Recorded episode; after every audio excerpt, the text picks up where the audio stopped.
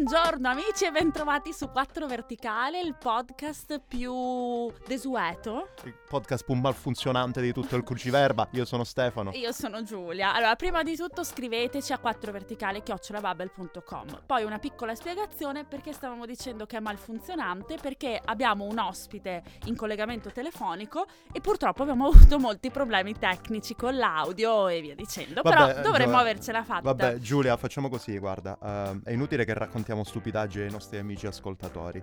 Quindi amici, come vi avevamo anticipato, oggi abbiamo un ospite speciale, eh, non è in studio con noi ma è in collegamento telefonico, I lui è... grandissimi mezzi della radio di Bubble ce l'abbiamo al telefono davanti al microfono, ragazzi. Vi manderemo- metteremo una foto online del nostro allestimento. Mi fa male il braccio già. Comunque, eh, lui è il professor Massimo Arcangeli.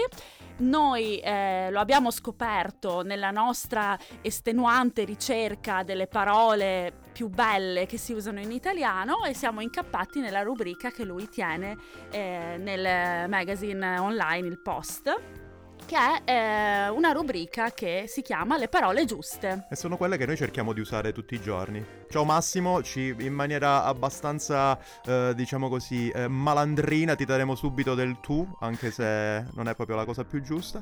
Dici chi sei e raccontaci un po' delle parole giuste. E sono eh, Massimo Arcangeli, sono un linguista, insegno all'università, ma mi piace definirmi un linguista militante perché da, da sempre cerco di far sì che la lingua divenga uno strumento attivo e cerco di difendere l'idea che possa essere uno strumento attivo. È il motivo per il quale vado spesso nelle scuole, incontro tantissimi ragazzi che hanno una sensibilità spiccatissima nei confronti della lingua.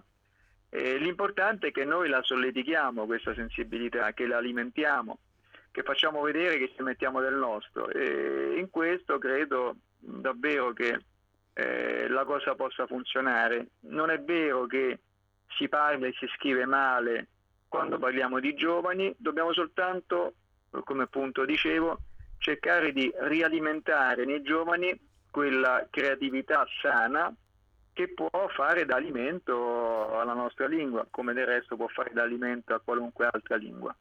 Perfetto, quindi per questo motivo a un certo punto hai deciso di collaborare con eh, il Post per, eh, sì, per questa tua rubrica Le parole giuste.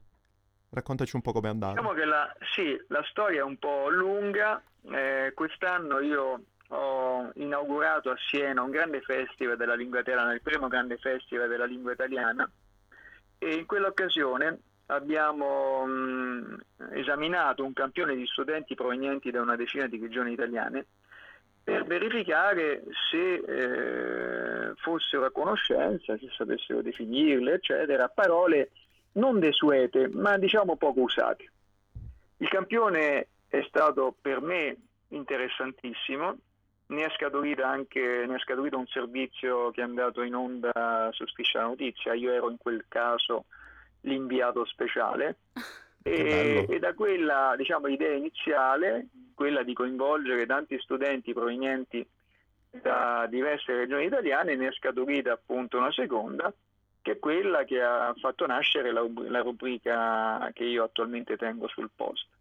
E che noi amiamo molto, nato dalla- da un tentativo di verificare se i giovani, soprattutto delle scuole secondarie superiori, conoscessero parole, non so, come visibilio, cupidigia, sordido e parole analoghe.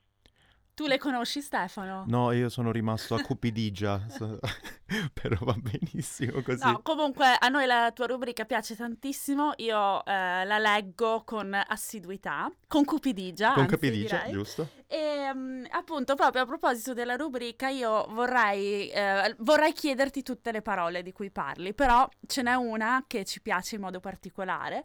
Eh, poiché abbiamo fatto un precedente episodio de- di Quattro Verticale proprio su queste parole, su questi aggettivi che derivano da nomi di persone o ehm, sì, di eh, Personaggi letterari. personaggi, diciamo, ed è pantagruelico. Qual è la storia di questa parola? Beh, è una storia ovviamente che si lega per l'appunto a un, a un episodio letterario, conosciamo tutti più o meno Rabelais e conosciamo di questo ciclo di Rabelais eh, il romanzo eh, da cui appunto prende il, eh, il nome Pantagruel, quindi il personaggio di Pantagruel, il personaggio gigantesco la cui fame è smodata, che ha eh, creato, che ha dato spunto alla creazione, in, in, questo caso in italiano, ma ovviamente ancora prima in francese, di questo aggettivo pantagruelico che indica un appetito smisurato, un appetito smodato, un appetito insaziabile. Una delle tante parole, ce ne sono moltissime altre ovviamente, dovremmo fare una storia intera. E ne vogliamo sapere tre a questo parole, punto, da, Massimo. Da Don Giovannesco okay. eh, a Don Chisciottesco, insomma ci sono tanti eh, di termini che sono eh, stati tratti da capolavori del passato perché? Perché in qualche caso il personaggio investito di questi termini diventa emblematico, quindi è la quintessenza, può esserlo ovviamente dell'amore, dell'amore inteso in un certo senso, può esserlo della eh, idea di poter ingenuamente inseguire un sogno, nel caso di Don Quixote o Don Chisciotte, o può Mhm. essere ovviamente nel caso di Pantagruel proprio l'appetito insaziabile del personaggio di Rabelais. Eh, ma a questo punto ti chiederei il compare di Pantagruel, ovvero... Anzi, di... Gargantua. Perfetto, Eh sì. esattamente, il gargantuesco. Parliamo, parliamo del padre, del padre di Ok. Pantagruel. Quindi era, era, diciamo un questo, vizio anche di famiglia. l'aggettivo qui è meno usato, no? Sì, Però no, in italiano c'è gargantuesco, ripeto, è, è meno usato, quindi è stato meno fortunato di eh, pantagruelico, ma anche gargantuesco, eh, che può indicare per esempio una modalità del piacere o dell'amore, anche per gargantuesco è investito in un certo senso la dimensione del, del gusto. Eh, pensiamo soltanto alla relazione che c'è tra eh, la radice di gargantua, garg, e eh, tante parole che, che, eh, evocano il gusto, no? come l'italiano gargarozzo. Quindi ci sono Ah. in queste parole straordinarie avventure che varrebbe la pena di volta in volta eh, portare in luce perché ogni parola racconta una, stra- una storia straordinaria. Ogni parola si può gustare come fosse un racconto, un mito racconto, un'avventura.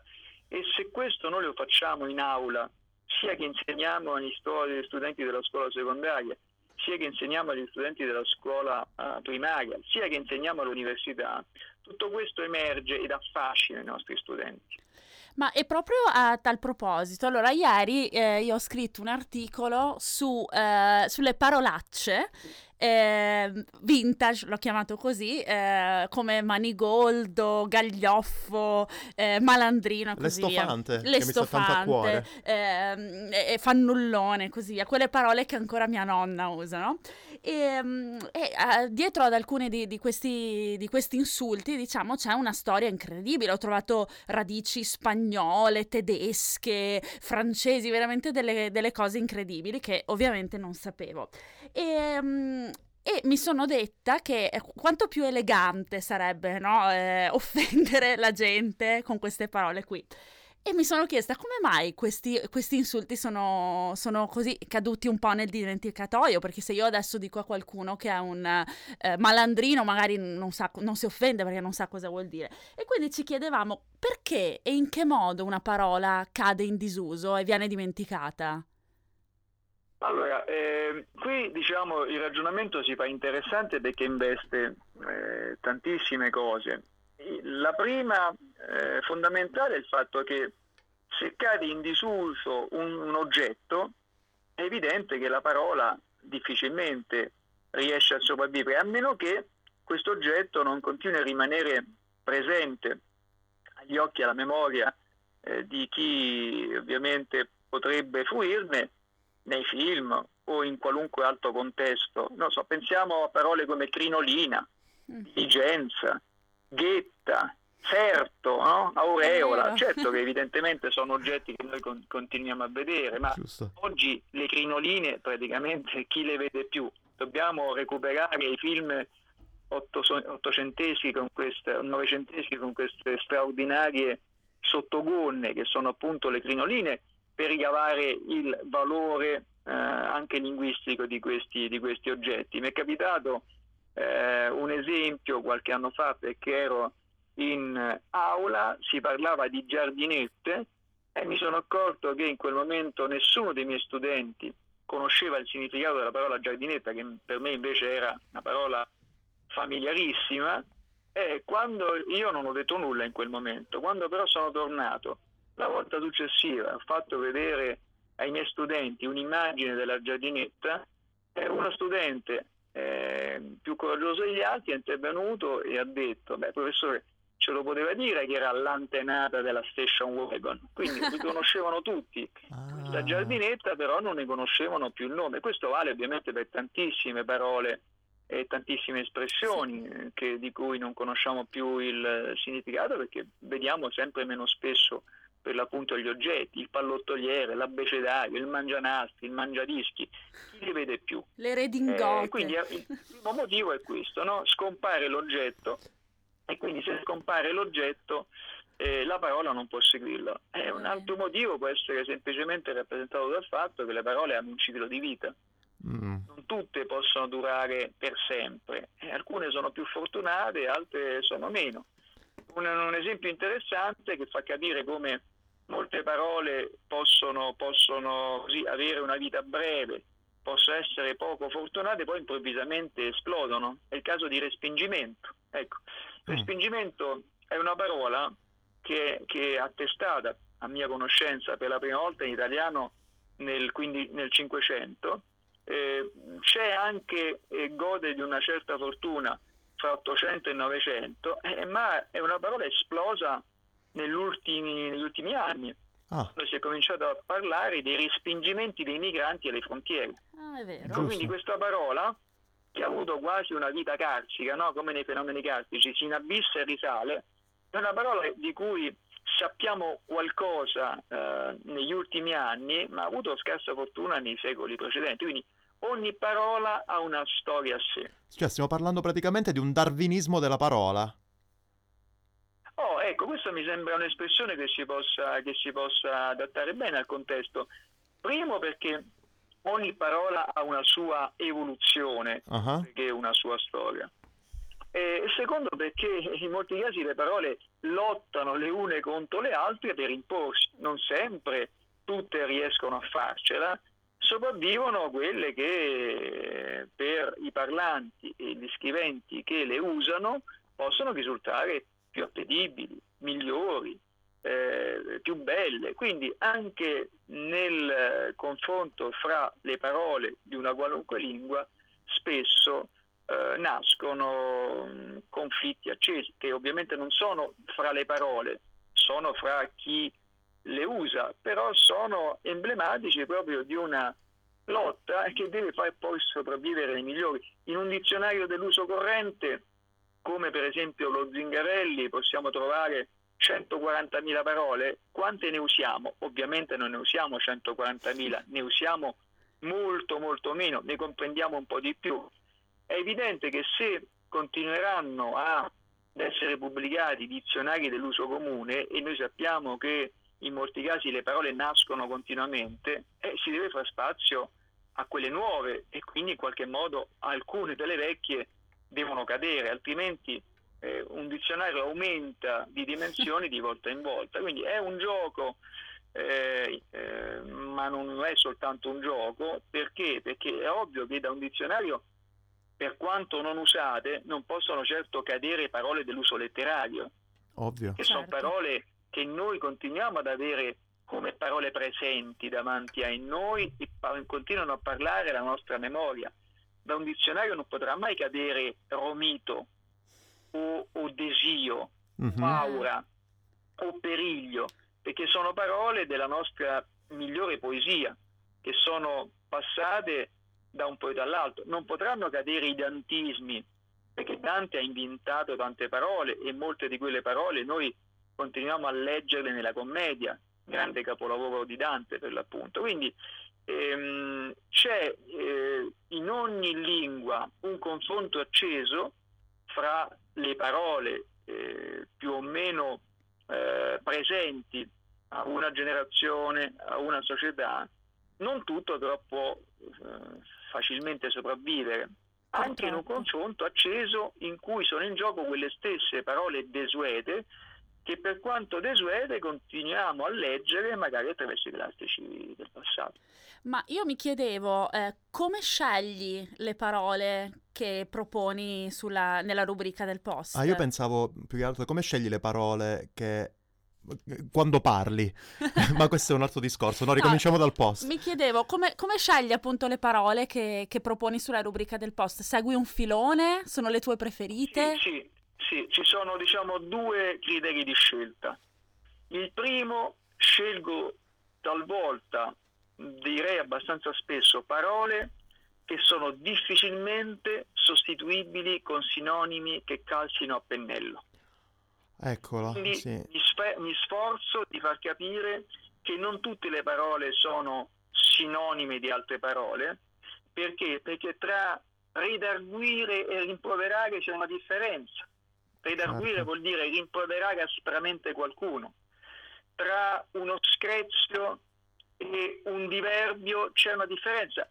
Tra un diverbio e un alterco c'è una differenza, perché il diverbio è il confronto um, verbale vivace, l'alterco è il confronto verbale aspro, quindi questo è il primo criterio. Wow. Il secondo criterio invece è l'idea, non dico di poter salvare tante parole che rischiano di estinguersi, ma di riattivare la memoria su quelle tante parole che sono eh, per l'appunto difficilmente sostituibili con sinonimi perfetti, ma anche che hanno un loro valore aggiunto. Sono parole dell'uso colto, che ci servono, eh, di cui alcuni giovani o molti giovani eh, non conoscono il significato. Oggi mi è capitato questo episodio, ma è un episodio che si ripete spesso, eh, che investe parole che non sono desuete, che non sono nemmeno così colte, perché continuiamo a trovarle in un bando, in un testo legislativo, e che però purtroppo sfuggono a tantissimi giovani. È il caso di indigente è il certo. caso di esimere, potrebbe essere il caso di dirimere, parole mh, per le quali una percezione c'è di conoscenza, ma non si riesce a contestualizzarle, non si riesce ad attribuire loro un significato, non si riesce ad individuare un possibile sinonimo. Queste sono le parole eh, le cui identità verbali per me sono più interessanti di altre. Ma tutto questo mi ha fatto venire in mente la mia professoressa del ginnasio, che uh-huh. saluto, okay. che in quarta ginnasio ci dava delle liste di 20-30 parole desuete ce le faceva cercare sul vocabolario e dopo ci interrogava chiedendoci il significato, ma erano magari quelle che si potevano confondere, quindi emendare, demandare, certo. rettificare, ratificare, quindi io mi ricordo, mi è venuto in mente adesso come che una... fantastica. Eh, era, era, bellissimo, infatti io adoro i vocabolari e mh, mm, se ne avessi uno qui, perché non ce l'abbiamo qui in Germania, il vocabolario di italiano, ma lo leggerei di tanto in tanto. Comunque... Eh, fare tre esempi, tre esempi sì. che io faccio sempre. Ovviamente. Ci sono tre parole bellissime che io spesso proprio come eterna uso in tanti tanti momenti, in tante mie lezioni, in tanti miei incontri, che veramente sono insostituibili.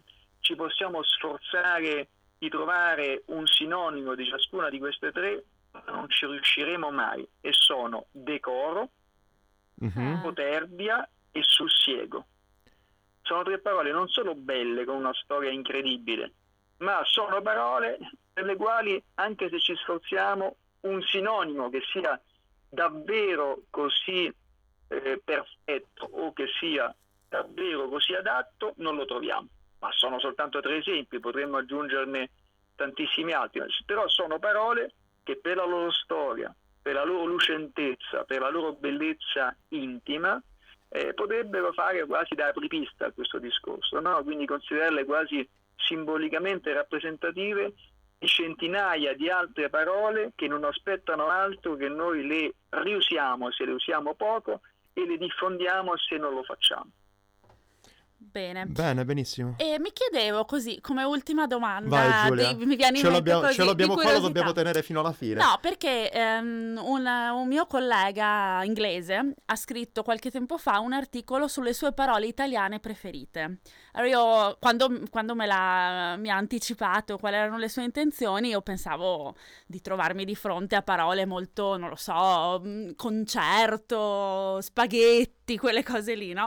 Invece se ne è venuto fuori con delle parole veramente tipo rocambolesco. Wow. Quindi voglio dire, anche eh, lui, come da, da- principiante della lingua italiana, comunque era venuto a contatto con delle parole bellissime e che io stessa non uso poi così frequentemente. Ma mi chiedevo, Massimo, ehm, qual è il tuo Un'altra rapporto? parola che deriva da un personaggio famoso, un personaggio di romanzi, Eh eh, sì, infatti. no, Infatti, scusa, mi chiedevo... no, sì, ti, ho, ti ho- ti ho interrotto. No, no, figuriamoci. Mi chiedevo qual è il tuo rapporto con le lingue. Pensi che ci sia un modo di diffondere la lingua italiana anche attraverso le lingue straniere? Perché veramente ci sono moltissime parole ehm, italiane che derivano anche da dialetti. Ho scritto un articolo sulle parole veneziane, perché non so se si sente, ma io sono di Venezia. Comunque, Fiore. vicino Venezia, delle, sulle parole veneziane che vengono usate non solo in italiano ma in tutto il mondo. Tu pensi che ci sia un modo per diffondere l'italiano anche attraverso le lingue straniere? Mi rendo conto che è una domanda un po' cervellotica, però Io ancora non l'ho capita. Consideriamo innanzitutto l'importanza del lessico italiano per i secoli passati, nel campo gastronomico, nel campo dell'architettura, nel campo della musica. eh sì, Nel campo I giuridico. italianismi sono presenti in tantissime lingue, non solo europee. Dobbiamo però uscire da questa dimensione olografica dell'italiano, cioè dobbiamo eh, rinunciare a pensare che basti quella tradizione che possiamo vantare per far sì che l'italiano continui a diffondersi, perché comunque continua ad avere la sua importanza. E dobbiamo alimentare eh, l'afflusso di parole italiane nelle varie lingue con le cose che sappiamo far bene, quindi dobbiamo rinnovare questa, questa idea di poter diffondere lessico eh, italiano attraverso le novità. E, e credo che possiamo farlo perché ancora oggi l'Italia insegna in tantissimi settori, eh, ovviamente di nuovo il settore gastronomico, basterebbe pensare anche alla moda, basterebbe pensare al cinema, basterebbe pensare a quello che generalmente viene chiamato, stavolta con espressione inglese, made in Italy, per far capire quanto l'italianità passi spesso per la sostanza, che è sostanza eh, che si compone di contenuti non linguistici, ma spesso questi contenuti sono anche linguistici. Quindi noi gli strumenti potremmo anche averceli, dobbiamo però, ripeto, rinunciare a questa idea che tutto è avvenuto nei secoli passati, in realtà tutto si rinnova. Se eh, ne avessimo coscienza, eh, probabilmente la storia recente della nostra lingua eh, sarebbe diversa. Ecco, dobbiamo soltanto averne coscienza dell'importanza che la lingua italiana continua ad avere anche nei confronti col- con le altre lingue. Se posso aggiungere una cosa, ecco, anch'io ho la mia parola preferita. Andiamo. La, la mia parola preferita è premura, è premura, Ah. Ah, che ho imparato a usare quando qualcuno mi mette fretta, perché le parole sono belle anche nel modo in cui le pronunciamo. mhm. Se io dico premura o dico fretta, magari dico la stessa cosa, ma la dico in modo diverso. Premura rallenta in modo naturale la fretta, quindi quando uno, qualcuno mi fa pressione perché in fretta vuole avere qualcosa da me, io spesso gli dico, gli scrivo non avere premura. Se dico non avere premura, rallento la sua fretta.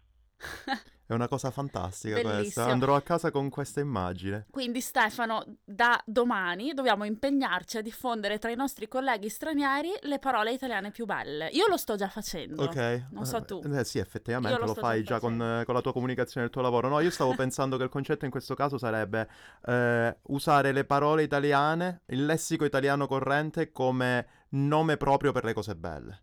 Però questa è una cosa complicata, da... La, devo mettere- la devo scrivere in prosa perché altrimenti così esposta così verbalmente non funziona.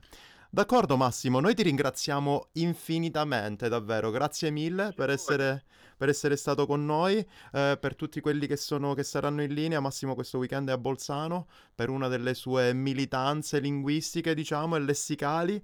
Adesso noi ci leggiamo di nuovo tutta la lista delle parole eh, pubblicate sul post e, e ci interrogheremo a vicenda, come faceva la mia professoressa di italiano. Mi sembra un'ottima, mi sembra un'ottima tecnica. Continuate a seguirci sul post perché insomma i lettori eh, per me sono importantissimi. Certamente. Commentate anche perché anche i commenti alimentano il lavoro di chi queste cose le fa. Quindi Noi ti anche noi ti vorremmo anche invitare quando sarai qua a Berlino, per favore, fai un salto, faremo una conferenza, qualcosa, perché apriremo la nostra Eh, io a Berlino vengo abbastanza spesso. Ecco, ecco. Perfetto. Io direi che facci sapere, e sicuramente apriremo il nostro auditorio. l'anno io vengo a Berlino, quindi la prossima occasione non mancherò. Perfetto. Volentieri. Grazie mille. E noi quindi salutiamo Massimo e salutiamo anche tutti i nostri amici ascoltatori e li invitiamo a di- scriverci con la loro parola preferita e a leggere la rubrica del post. Metteremo tutto quanto nei nostri commenti, seguite Massimo sul post. E scriveteci a 4 verticale chiocciolabubble.com, 4 in numero. Ci sentiamo la settimana prossima. Ciao Massimo. Ciao, ciao a tutti.